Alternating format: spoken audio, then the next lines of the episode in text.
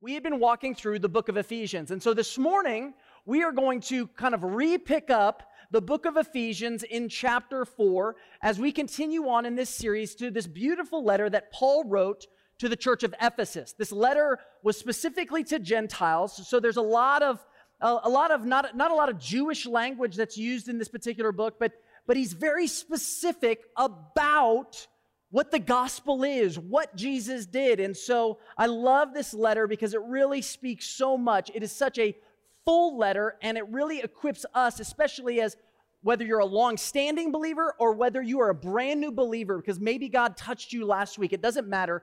This is an incredible book to understand your faith and how Jesus wants to play out in your life. So I began to ask this question, especially kind of going in here into chapter four. Um, what is our life supposed to culminate into? And I, and I love how intentional God is and how following the resurrection that we talked about this last weekend and how he's alive, his power and his authority, he is ruling and reigning and he has set us free from the darkness of sin and the power of sin and those things that held us captive. What is our life supposed to culminate to? What is it supposed to ultimately look like? Well, I wanted to start out this morning and kind of answer that question in, in a way by using Matthew chapter 22 this morning.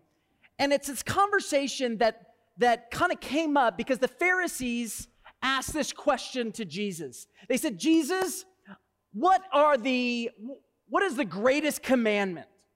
You know, so they're, they're, they're trying to corner Jesus, but Jesus is way too smart for that because he knows everything. Um, that's, you know, it's kind of a bonus when you're God of the universe. Um, so he's, he begins to answer this question, and so he kind of goes into it. But look with me, and I think we have it on the screen Matthew chapter 22. Look at verse 37 and 40. We'll read it here on the screen.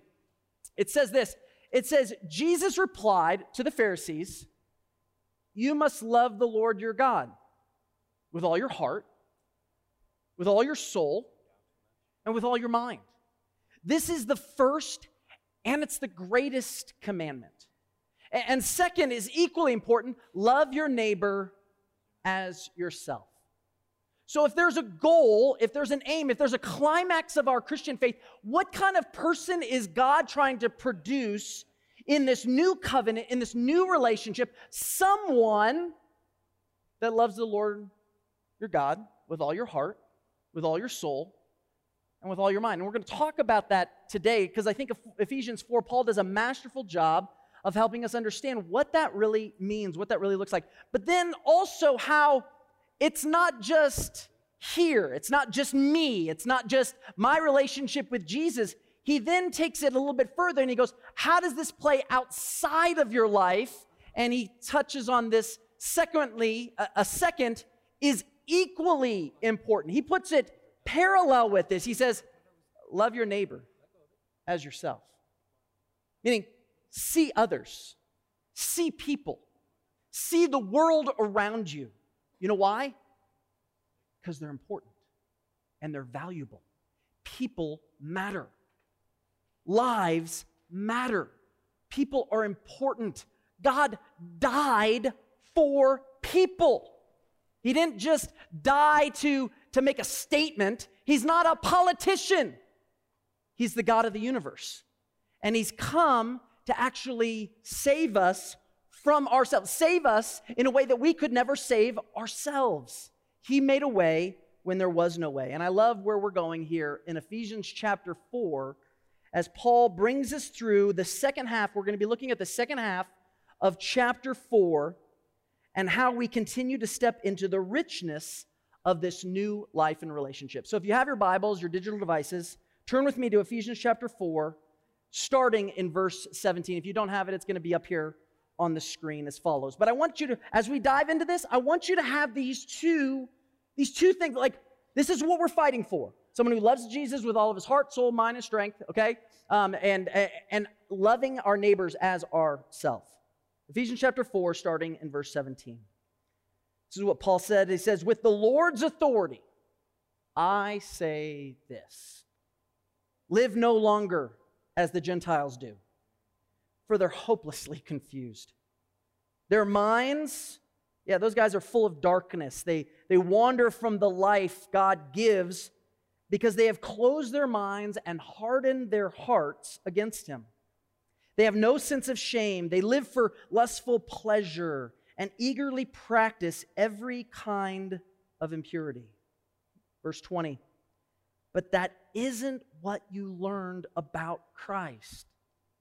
See, since you have heard about Jesus and have learned the truth that comes from him, throw off your old sinful nature and your former way of life, which is corrupted by lust and deception. Instead, let the Spirit renew your thoughts and your attitudes.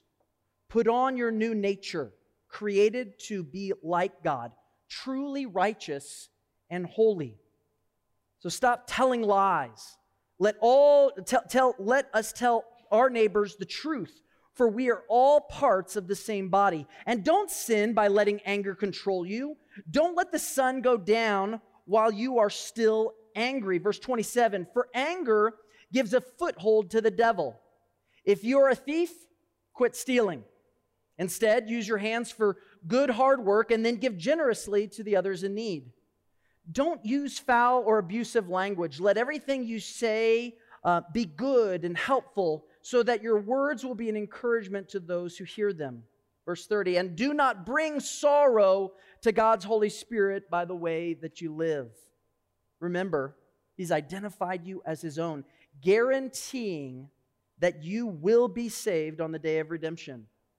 Get rid of all bitterness, rage, anger, harsh words, slander, as well as all types of evil behavior. Instead, be kind to each other, tenderhearted, forgiving one another, just as God, through Christ, has forgiven you. Heavenly Father, we, we ask that you would just be magnified this morning. This morning is not about us, but it's about you. It's not about any one person that stands up on a stage. It's about the King of Kings and the Lord of Lords making himself known to those who maybe don't know you. So, Jesus, we ask that you would be seen and heard this morning. Holy Spirit, I pray that you would break down every wall and barrier that would keep us from hearing what you want us to hear, knowing what you want us to know, and living out the way you want us to live out. Jesus, would we live lives of obedience, faithfully living for you every single day of our lives? We love you, Lord, and we praise you. In Jesus' name we pray. Amen. So, Paul is basically saying here in these next coming verses, from verse 17 to verse 32, he's going, How do I best put this? Okay, um, you used to live a certain way, you used to think a certain way. So, what I want to put together, what he's culminating here in these last couple verses, he's going, I, I want to kind of speak to you a little bit about what it means to be out with the old, in with the new. Okay, so let's let's get out with the old and in with the new. Now, I I love this idea. You know why? Because I'm married to an anti-hoarder. I am. I really am. And I'll be honest with you, I love it. I love it. Like uh, there are like leftovers is almost a curse word in our household. Like we don't have leftovers. It's like it's it's not here very long. Okay? It's like it's it's in there for a short amount of time and my wife lovingly leaves it for a day or two for me. Okay? And because uh, I grew up like that. See, I grew up with four boys, no girls, which means that if there was food in the house, as long as it didn't look too green, okay, all right, man, that thing's going down. Like we're consuming that stuff. It doesn't matter, okay? Now my my my, fam- my wife and my it's it's like if it if it even like touches the refrigerator for too long, yeah, we're exchanging that for something new. Okay, we're doing like like and and I, I you know why I love it is because I'll come home and yes, maybe all I have is three pieces of clothing left in, left in my closet because it's out with the old and it's in with it like and i'll be choosing three pieces and this is one of my three you know what i'm saying? And and and i've got to go replace but but i love that. You know why? Because everyone likes that idea of getting something new and and having new fresh food and and a new outfit and this and this idea of exchanging the old for the new. Like there's something beautiful about that because here's what i know is is when you leave old in your life for too long, it can become toxic. It can become unhealthy. You begin to hold on to things where it begins to um, begins to be this this thing that we gravitate to and hold on to, and it begins to damage our hearts and our lives.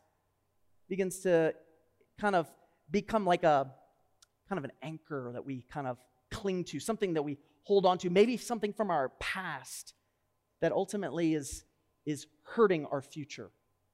We do it all the time. I do, I've done that in my life. I've even looked at my own life. As we're walking through this, I'm telling you, there are things in my life that I had to let go, even this past week, that I'm like, this is not healthy. This is not good. I need to let that, let that ship sail. And I think Paul, especially what he's saying here in the second part of chapter 4 of Ephesians, is he's saying, Look, I, I, want you to understand what it means to exchange lives. See, your life that you once knew, were born into, you grew up, no longer exists, nor should it exist the way it once did. See, you have you have completely, according to the Lord, you have completely exchanged your life for another now. Like your your your life shouldn't even just be something residual. And this is where I think we sometimes get in trouble. We love, we love the, you know, the old shirt that's super comfortable. Okay? Like I just, there's certain things that certain pair of pants, and then I come home and it's gone. And I'm like, where in the world? Come on. Seriously, sweetheart? Love those pants. All right? But they're gone, you know? And I and sometimes I think God has to reach down and pull these things that are from, uh, that are stuck in our lives intentionally so to make room not just for more stuff, but for more of Him. Sometimes we fill our lives with all these other things that actually end up robbing us from the fullness of what we need to be filled with. And I love where Paul goes here at the beginning of Ephesians 4. Because the first thing I think he begins to gravitate, he goes, he goes, I want you to understand, God is not just making a people. The resurrection of Jesus Christ is, is about calling a people, but also making a person. So he's calling a people, and he's also trying to make a specific person that loves the Lord with all of his heart, all of his soul, all of his mind, and loving their neighbor as their self. And so Paul starts here in verse 17, and I love where he starts. He goes, with the Lord's authority, I say this. And we're going to look at that a little bit more, but, but he starts there. He goes, This is not a Paul opinion. Let me start there. This is not a Paul opinion. This is not a Joel opinion. Okay? This is not any human opinion. This is the voice on the authority of the only one that should speak to every person across the globe who ever did exist, who's existing, or ever will exist. Upon this authority, I say this. And then he begins to give this picture of the Gentile life. He says, Live no longer as the Gentiles do. Okay? There's a lot of Gentiles at the church of Ephesus. And Paul's specifically he's, he's kind of, he's not pulling any punches. And unless you're a Jew, we're all Gentiles in this room. And so he, he's going, hey, your Gentile life, it's not good. Just, it's not good. Okay? It's going to hurt you. It's going to damage. Let me explain what this Gentile life really looks like. And he goes into detail here. He goes, I, I want you to live his life. And so he goes on to say, he goes, live no longer as the Gentiles do, for they are, there's some characteristics of a Gentile life. And you need to take note because this, this helps you understand whether or not you've actually taken God's life for yours. Like you've actually, your life is no longer found in yourself, it's now found in the resurrected Savior of the universe. So take note to what Paul is saying. He's going, This life is hopelessly confused. Kind of sounds like our world, right? Hopelessly confused. See, people who live without Christ, we're constantly shifting thoughts, aren't we? Everything's relative. Everything's relative. Our politics are relative. Our truth is relative. Our gender is relative. I mean, there is a number of shifting thoughts and ideas that we go back and forth, and it's hopelessly confusing. It's like, where in the world do we anchor or tether ourselves in some way? Here's what I know about a hopelessly confused person. According to Paul, it's, it's they're unable to actually um, remain loyal to anything. So, so I may be committed to this today, but then tomorrow, ah, this is too hard. Yeah, I don't like that. I'm gonna, I'm, nope, no longer. Like there's, there's really no loyalty. You're confused. You're, you're like, it's, it's how I feel today. Now, tomorrow I might be different. And the next day I may be different. And so on and so forth. There's, there's absolute chaos. They're unable, they're unstable in their loyalty. They're unable to determine right from wrong. They don't have a moral compass. According to what Paul is saying, there is not a moral compass that the Gentile life actually has. We just, we, we, it, it, truth and right from wrong cannot be birthed from in us. It just can't. See, it's also, if you look at the Greek word for the confusion, it actually means frailty, fragile, easily broken. See, the hopelessly confused Gentile life is, is an easily broken life, it's an easily shifting life. But understand, James gives us clarity. In James chapter 1, verse 17, it says this it says, Whatever is good, so whatever is good, whatever is perfect is a gift. Now, I don't want to just I don't want to just breeze over that. A gift is not something that comes from within, it's something that comes from the outside. So, James is clearly saying, good of any kind in existence is not found within you. It comes from outside of you, and it's a gift.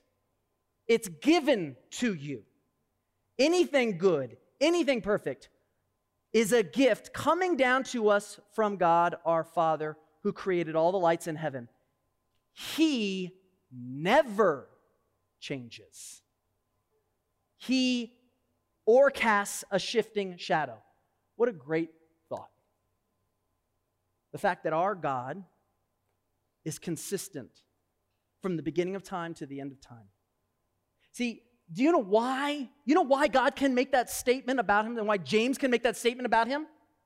Is because God doesn't need to improve. He doesn't need to evolve. There's all this thought like, like I can be better tomorrow. And the truth is, I can. I can grow more by the end of today than I did when I first woke up. I can be different, but God, in in, as the full person of God that he is, he does not have to improve. He is who he is.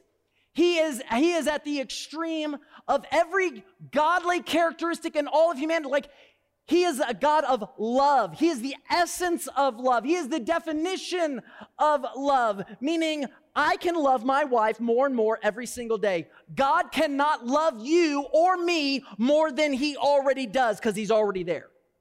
So I want you to, I want you to understand this God that we're exchanging. So my life is being exchanged with this God that everything good and perfect that you see in my life or in your life didn't come from you.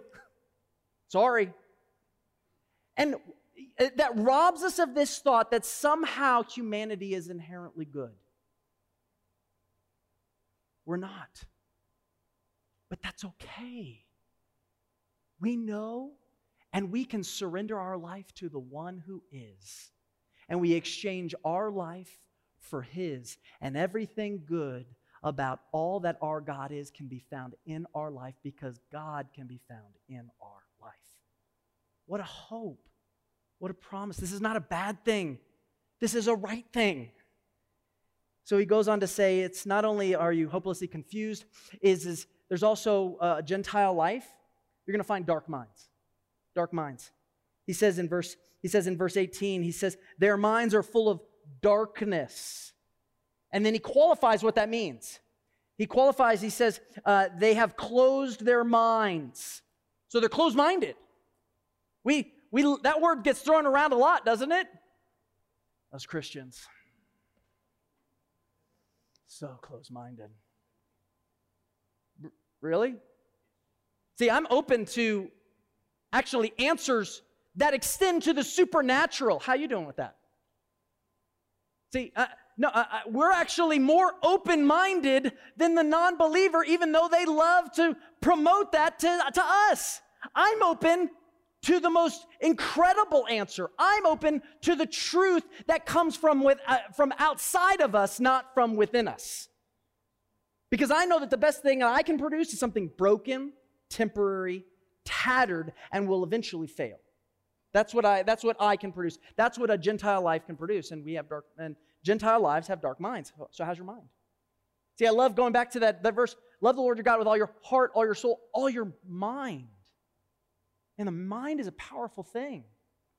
How's your mind? Like is it is it is it filled with this with this confusion? Is it closed-minded? Is it wandering from God? Because that's the second part. Second part of a dark, dark mind is it's wandering from God, according to verse 18. Like it, think of the children of Israel. They had to have some dark minds because they were in the wilderness for how many years? 40 years. We got problems. But it's okay. God understands humanity better than we understand it. He doesn't look at us and and and kind of no, he he loves us. He continues to beckon to, to us. He understands that we have dark minds and we struggle with this. I mean, I love, I love Romans 7. Paul gives us a clear understanding of this battle here, this battle that we have up here. He says in Romans 7, verses 22, he says, I love God's law with all my heart. See, but I want you to see this conflict. But there's another power within me that is at war with my mind. See, there's sin that's in me, and it's battling for this. This power makes me a slave to the sin that is still within me. And it's constantly going after this. And as we'll discover here, is because when you have a dark mind, given enough time where we begin to entertain dark things in this world, when you begin to put things in your life, eventually, because see, this becomes a God given filter that if God's in control, God can filter things out appropriately. Second Corinthians, Second Corinthians, casting down imagination and every high and lofty thing that exalts itself against the knowledge of God, and bringing in captivity every thought to the obedience of Christ. I can capture every thought to the obedience of Christ. And if it is not of God, I can dismiss it. You know why? Because of the authority Paul's authority, because of the authority that Jesus has given us, I no longer have to think about that. I no longer have to go there. But he, uh, he's recognizing here in Romans that it's a battle with our mind. It's a, it's a war with our mind because eventually, if you lose here, it eventually goes to the last part of what a Gentile life is, which is a dark heart. See, when it goes from here to here, you, that's a harder battle. I'm not going to lie. And I know that because, because Proverbs 4:23 tells us, Solomon tells us, he says, guard your heart above all else. Why? Because it determines the course of your life.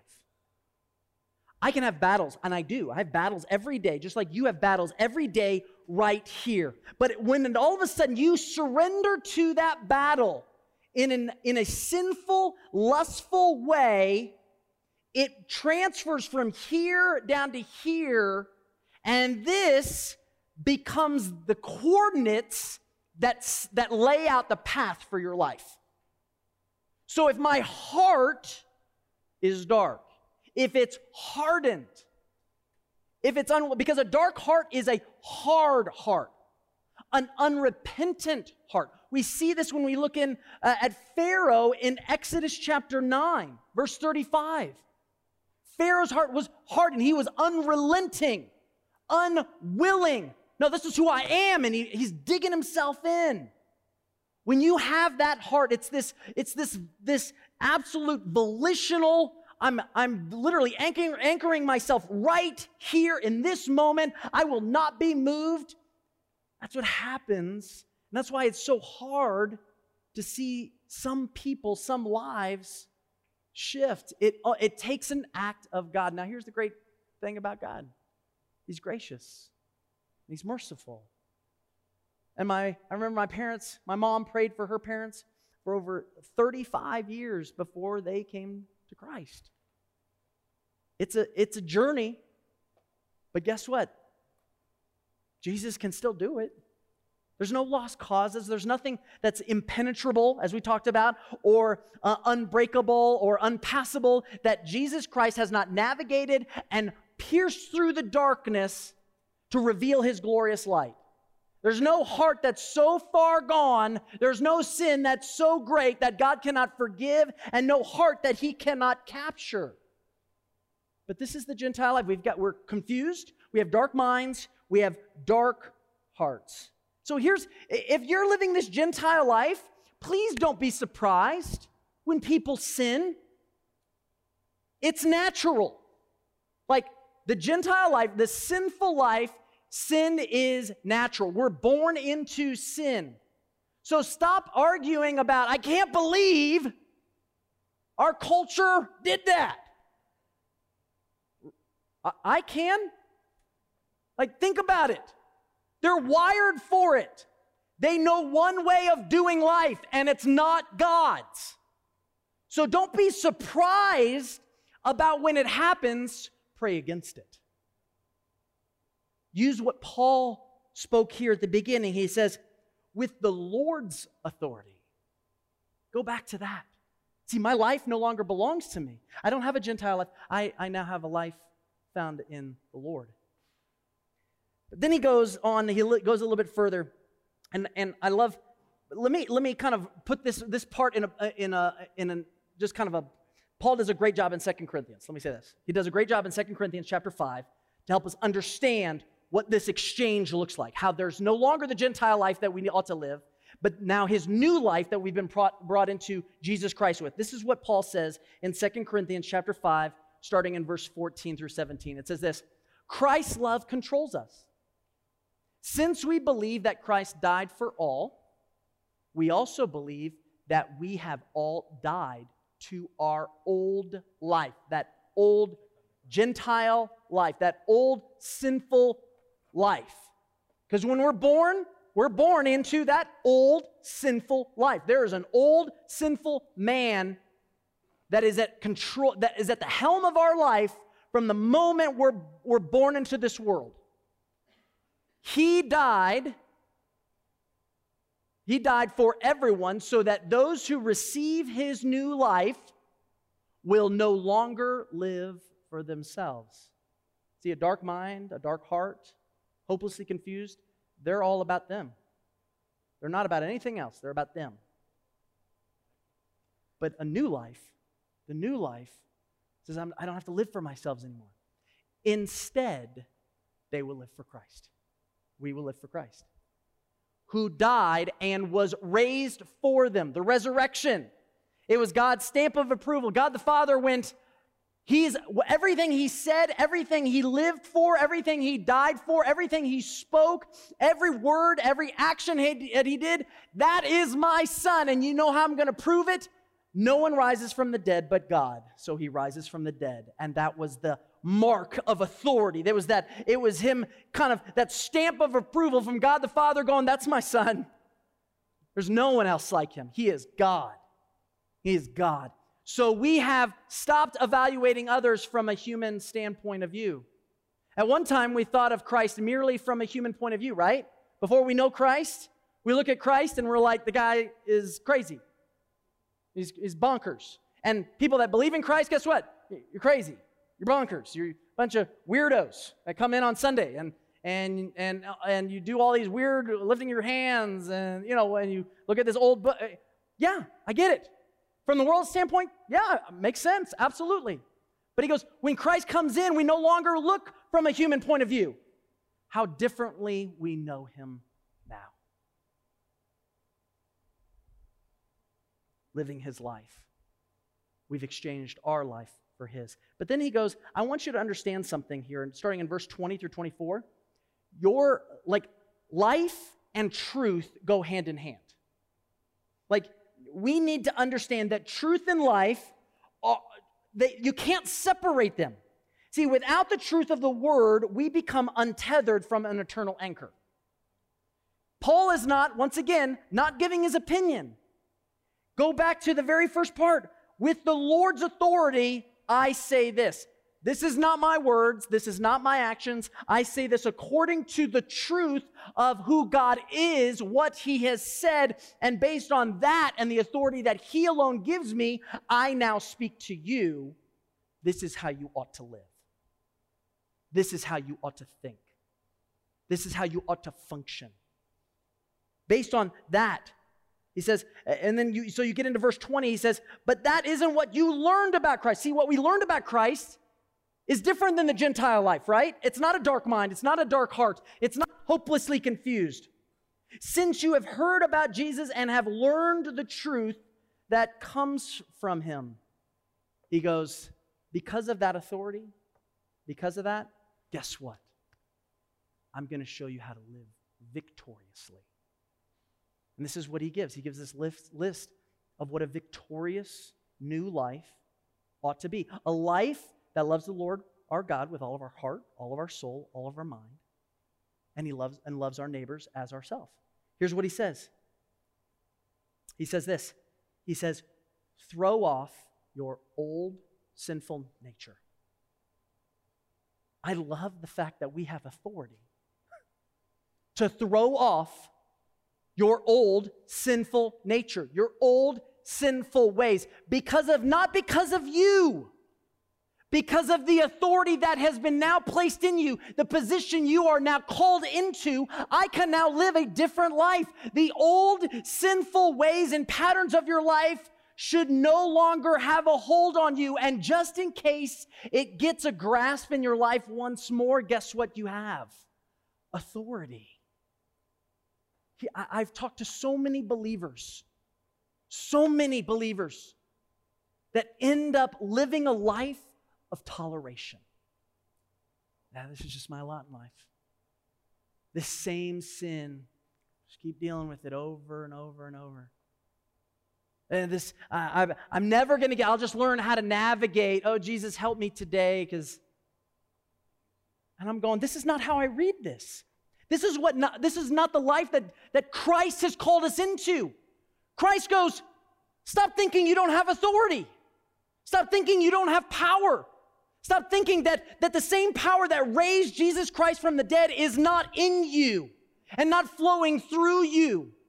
And so when sin is made evident in your life, guess what you do? You stand, you repent, you confess and repent and you lay it before the foot of the cross, and based on the authority of God, I take these old sinful things that are in my life and I throw them away in the name of Jesus Christ. This is the authority you and I have. I think we forget this though. We forget that we have authority. You have power because of the Holy Spirit living in you. Now, once again, remember I told you it's a gift. Anything good anything perfect in your life, it's a gift. But it's a gift nonetheless that you have and you possess. And it possesses you and it controls you. And you can stand and you can speak to those old sinful ways that begin to try to creep back in. And you can speak against them and say, I don't want this in my life. I no longer need this in my life. I will not tolerate this in my life in the name of Jesus. And in the name of Jesus, I stand against the gates of hell you shall not prevail because of who Jesus is, not because of what I've done. This is like this is this is victory, family. Like this is this is the hope. This is the, and it's not about perfection. And I've said this before. It's not about, I'm, we're not fighting to become perfect because guess what? We're never going to be there. There's one perfect, his name's Jesus. It's not about perfection, it's about direction. Is your heart, is your mind, is your life continually heading in the direction of Jesus? Every day, every day I sin. Pastor, yes, I do. We can talk.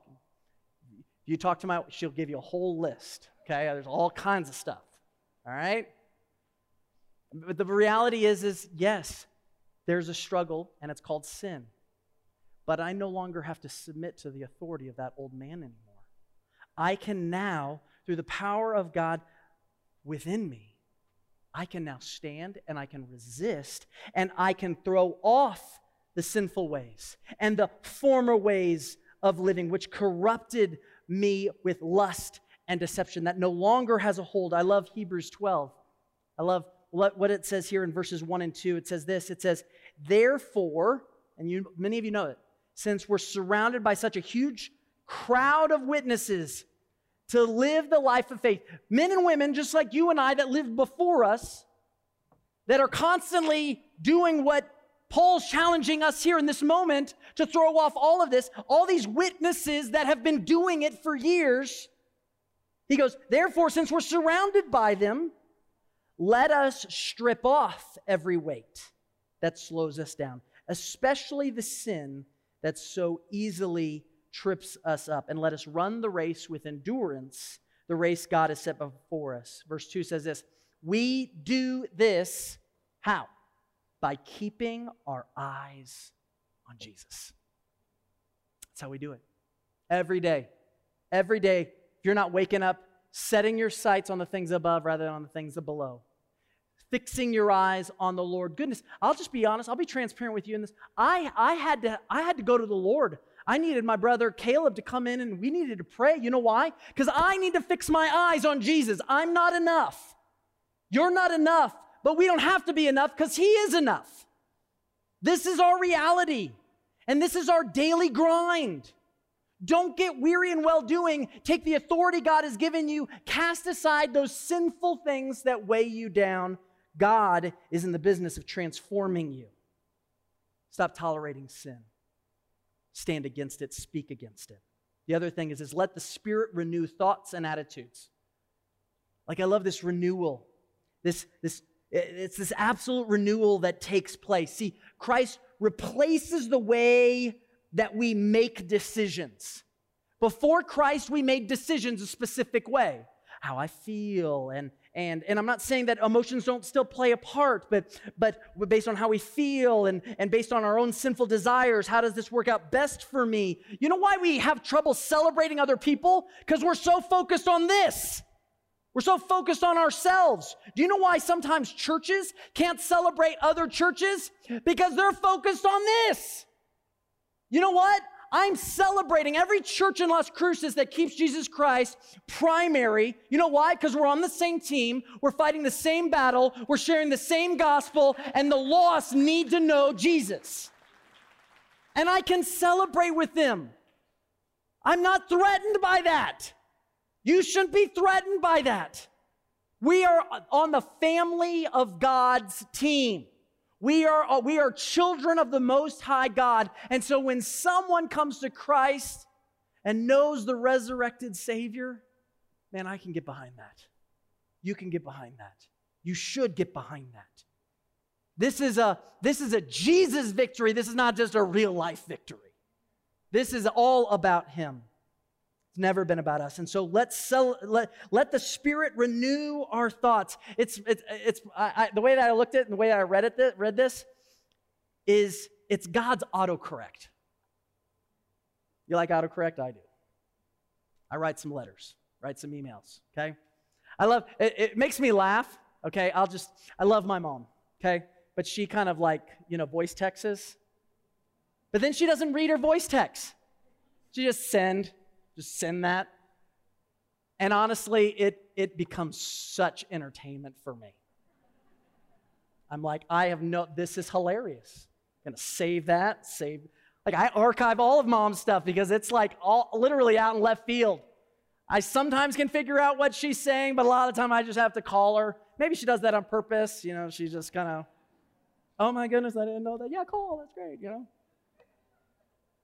But this is like the renewal of our thoughts and our attitudes. I need to learn how to make new decisions based on who the Holy Spirit is in my life so that I can live out my life according. Our, our filtering process comes through our mind. Our mind. Love the Lord your God with all your heart, all your soul, all your mind. Like, let God renew this and restore this so that nothing but Him is found here. Romans 12, 2 says this Don't copy the behavior and customs of this world, but again, let God transform you. You're, I mean, you read passages like this, and I'm going, well, what do we bring to the table? Absolutely nothing. We bring nothing to the table. God alone transforms you. He says this here in Romans 12. Let God transform you. I mean, I just let him, yes, let him. By faith, you believe that God is superior and all powerful and all capable of doing in you what you cannot do. And he will come in and he will transform you into a new person by how? By once again, by changing the way you think. Right here. This is pretty important. What's going on in your mind? What's going on in your heart? Like, eh, like, and then, then you will learn how to know God's will for you, which is good and pleasing and perfect. Do you see how God's word just kind of overlaps in these layers and, and his truth reinforces its own truth and reinforces its own, his own because God doesn't change. He's, he's not shifting shadows. He's, he's stable. He's my eternal anchor, and we can base our entire life on him. Let God transform you. But then it's this Put on your new nature. Put on your new nature. The same power that raised Christ from the dead now resides in you. You no longer sit under the authority, the pattern, the power, and the nature of sin when Jesus Christ comes and you put your faith, hope, and trust in the resurrected Savior. Jesus saved me because I can't save myself. So imagine for a moment, just imagine, in Christ, we can move to a place where sin is no longer our default activity. Do you realize that? I'm not saying that we do it perfectly and we have absolutely no, no sinful problems anymore. That's not what it's saying. That's not what I'm saying. But he is saying, he's going, you can choose God before sin. You can get to that place when Jesus is your uh, is renewing your thoughts, when you have put on your new nature. It's, it's, it's again, same authority. I can put on my new nature. I can set aside sinful things. I can have the Spirit of God renew my thoughts and my attitudes because of the authority of who Jesus is. And I will declare and I will claim that authority in my life and let Him do what only Jesus can do. Colossians 3 7 and 10 says this. I love this. He says, you used to do these things. You used to do these things when your life was still part of this world. See, the Gentile life is all we knew. But then Jesus came and he did what only he and so you because of the renewing of your mind and your attitude, because I'm able to throw off sinful things based on the authority of who Jesus is, because I'm able to put on my new nature of what Jesus is, I used to do those things when your life was still part of this world. But now is the time to get rid of all these things anger, rage, malicious behavior, slander, dirty language. Don't lie to each other, for you have stripped off your old sinful nature and all its wicked deeds. No longer has claim, no longer has hold of us.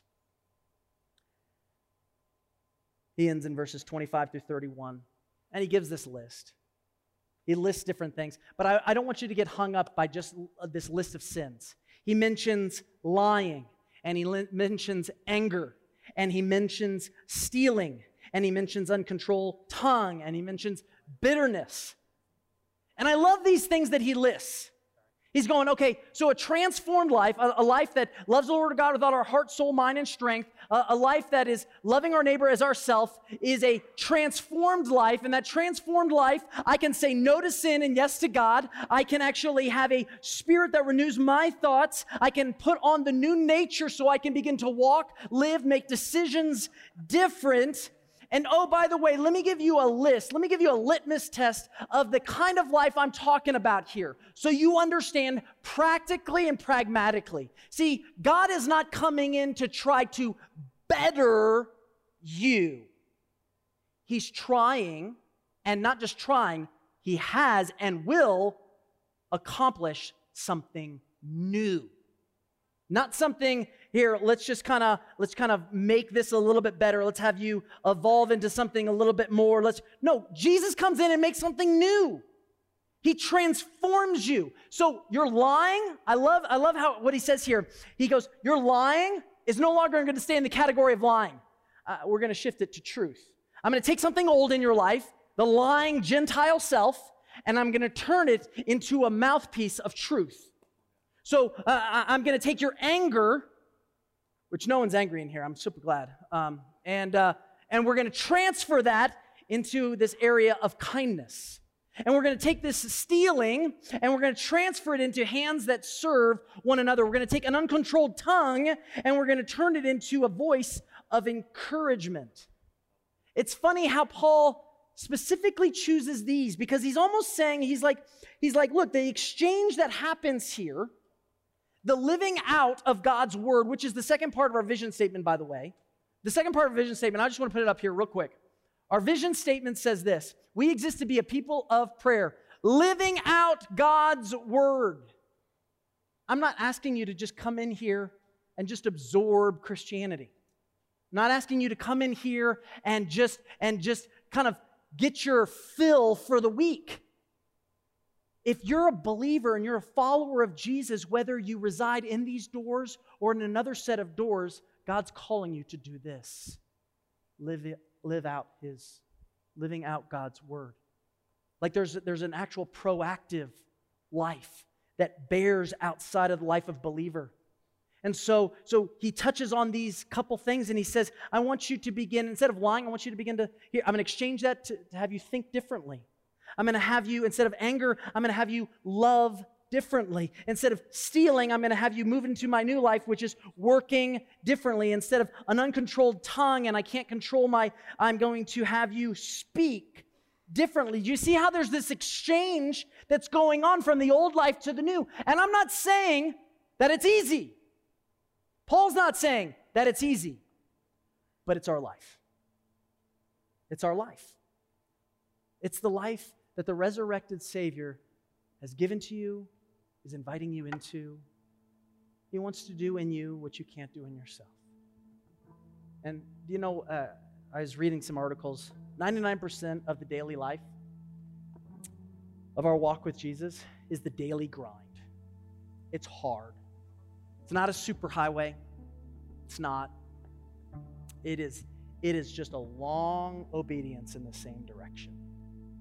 And you know what? It's got all kinds of hills, mountains, and trials along the way, and storms that try to defeat you, and, and moments where you feel that every ounce of, of joy is robbed from your life. But can I just say, in those moments, Jesus becomes more real, more precious in those somber moments of when you feel like you've experienced your greatest defeat, God's ushering in his greatest victory. You know why? Because he's dumping out and purging all those things that once held you captive, and he's replacing it with more of himself. See, none of us like storms. I was talking with a friend of mine who was telling me about birds. Okay? And he was telling me how the birds um, he saw flying uh, during, you know, as they migrate, they were flying in the storm. And it was, and he was asked why, why was, why are the birds flying in the storm? And, and this one guy was, was saying, well, the reason why they're flying in the storm is because the birds use the storm to get where they need to go faster. They actually arrive at their de- destination sooner in the midst of the storm. And isn't that like us? Like, there's storms all around us. We, we, our first response is to cower and kind of step in. No, God goes, I want you to fly in the storm. You know why? Because on the authority of Jesus Christ alone, you will stand fast. You will stand with power and authority. And yes, though it may be hard and it may be wearisome, and yes, you may feel like you can't take another step, but they that wait upon the Lord shall renew their strength. They shall mount up with wings like eagles. They will run and not be weary. They will walk and not faint. This is the life we have now been called into. This is what Paul is telling us here in Ephesians chapter 4. And so, the, as you begin to look at it, I want you to understand that remember, uh, instead, in verse 32 of Ephesians 4, he says this instead of how we used to live, be different. Be kind to each other, tenderhearted, forgiving one another, just as God through Christ Jesus has forgiven you. You see, we're, uh, we're uh, stepping into this new life. With the Lord's authority, I can now live his life. With the Lord's authority, I can now live in his truth. With the Lord's authority, I can now live out his live his life out his way because of who He is. God, exchange my life. Exchange my life for who you are. Romans 7, verses 4 through 6 says this. So, my dear brothers and sisters, and with this I'm done. This is the point. You died to the power of the law when you died with Christ. And now you are untied, or excuse me, united with the one who was raised from the dead. As a result, as a result, because we're tied to Christ, our new life is found in Him, we can produce a harvest of good deeds for God. It's only possible through Him. When we were controlled by our old nature, our sinful desires were at work within us. The law aroused these evil desires and produced a harvest of sinful deeds, resulting in death. But now, but now, we've been released from the law for we died to it and are no longer captive to its power. Now we can serve God, not in the old way of obeying the letter of the law, but in the new way of living in the Spirit. God doesn't take something old and just kind of make it better. God takes the old skeletons in your closet and completely gets rid of them. He destroys them. They no longer have a hold on you. In the authority of Jesus Christ, they no longer have authority on you. Christ didn't come to merely improve or make better, but through an act of creation, make all things new. He made you new because of who Jesus is. He's not taking old furniture and he's slapping spiritual duct tape on it. You had furniture like that. Come on. He goes, I'm going to give you something new. I'm going to make you new. I'm going to transform you into the person I always meant you to be. God does not work with reclaimed wood. Jesus makes all things new.